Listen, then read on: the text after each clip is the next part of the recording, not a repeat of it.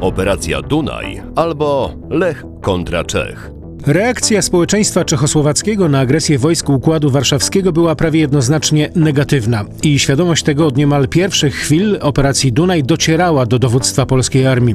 W zasobach Centralnego Archiwum Wojskowego znajduje się szereg meldunków potwierdzających, że wraz z upływem dni i tygodni morale polskich żołnierzy podupadało. Był to skutek niewygód, sytuacji niepewności i poczucia stałego zagrożenia ze strony zarówno cywilów, jak i wojskowych. Szczególnie w pierwszym okresie operacji żywa była obawa, że dojdzie do partyzanckiej wojny.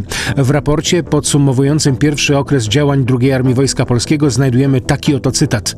Trzeba będzie się liczyć nawet z totalnym oporem typu dywersyjnego i sabotażowego, spaleniem zabudowań, niszczeniem dróg i mostów, zakażaniem źródeł wody oraz e, środków żywnościowych.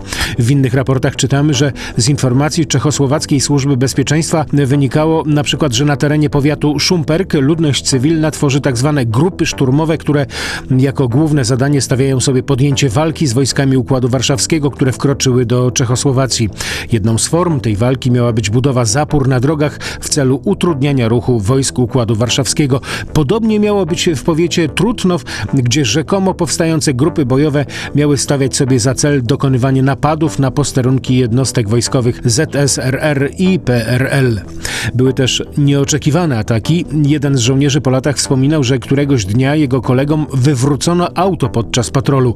Czeska ciężarówka wepchnęła ich do rowu i szybko odjechała. Kierowcy nie zidentyfikowano. Skończyło się jednak w miarę bezboleśnie. Gazik był trochę pogięty, żołnierze mieli podrapane nosy.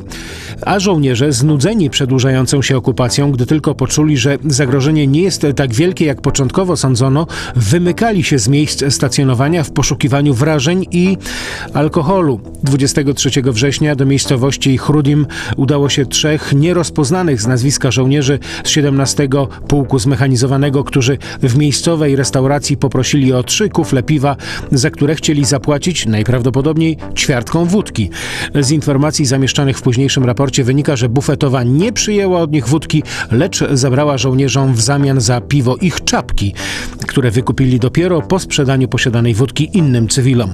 Problemy z zaopatrzeniem, a podkreślić trzeba, że mm, całość tego zaopatrzenia musiała być sprowadzana z Polski, bo Czesi nie współpracowali w tym zakresie, powodowały, że niektórzy próbowali wzbogacić codzienną dietę na swój sposób. Na stanowisko kierowania kwatermistrzostwa 4 Dywizji Zmechanizowanej zgłosił się któregoś dnia leśniczy, który złożył meldunek, że dwóch żołnierzy strzelało do zwierzyny w rezerwacie.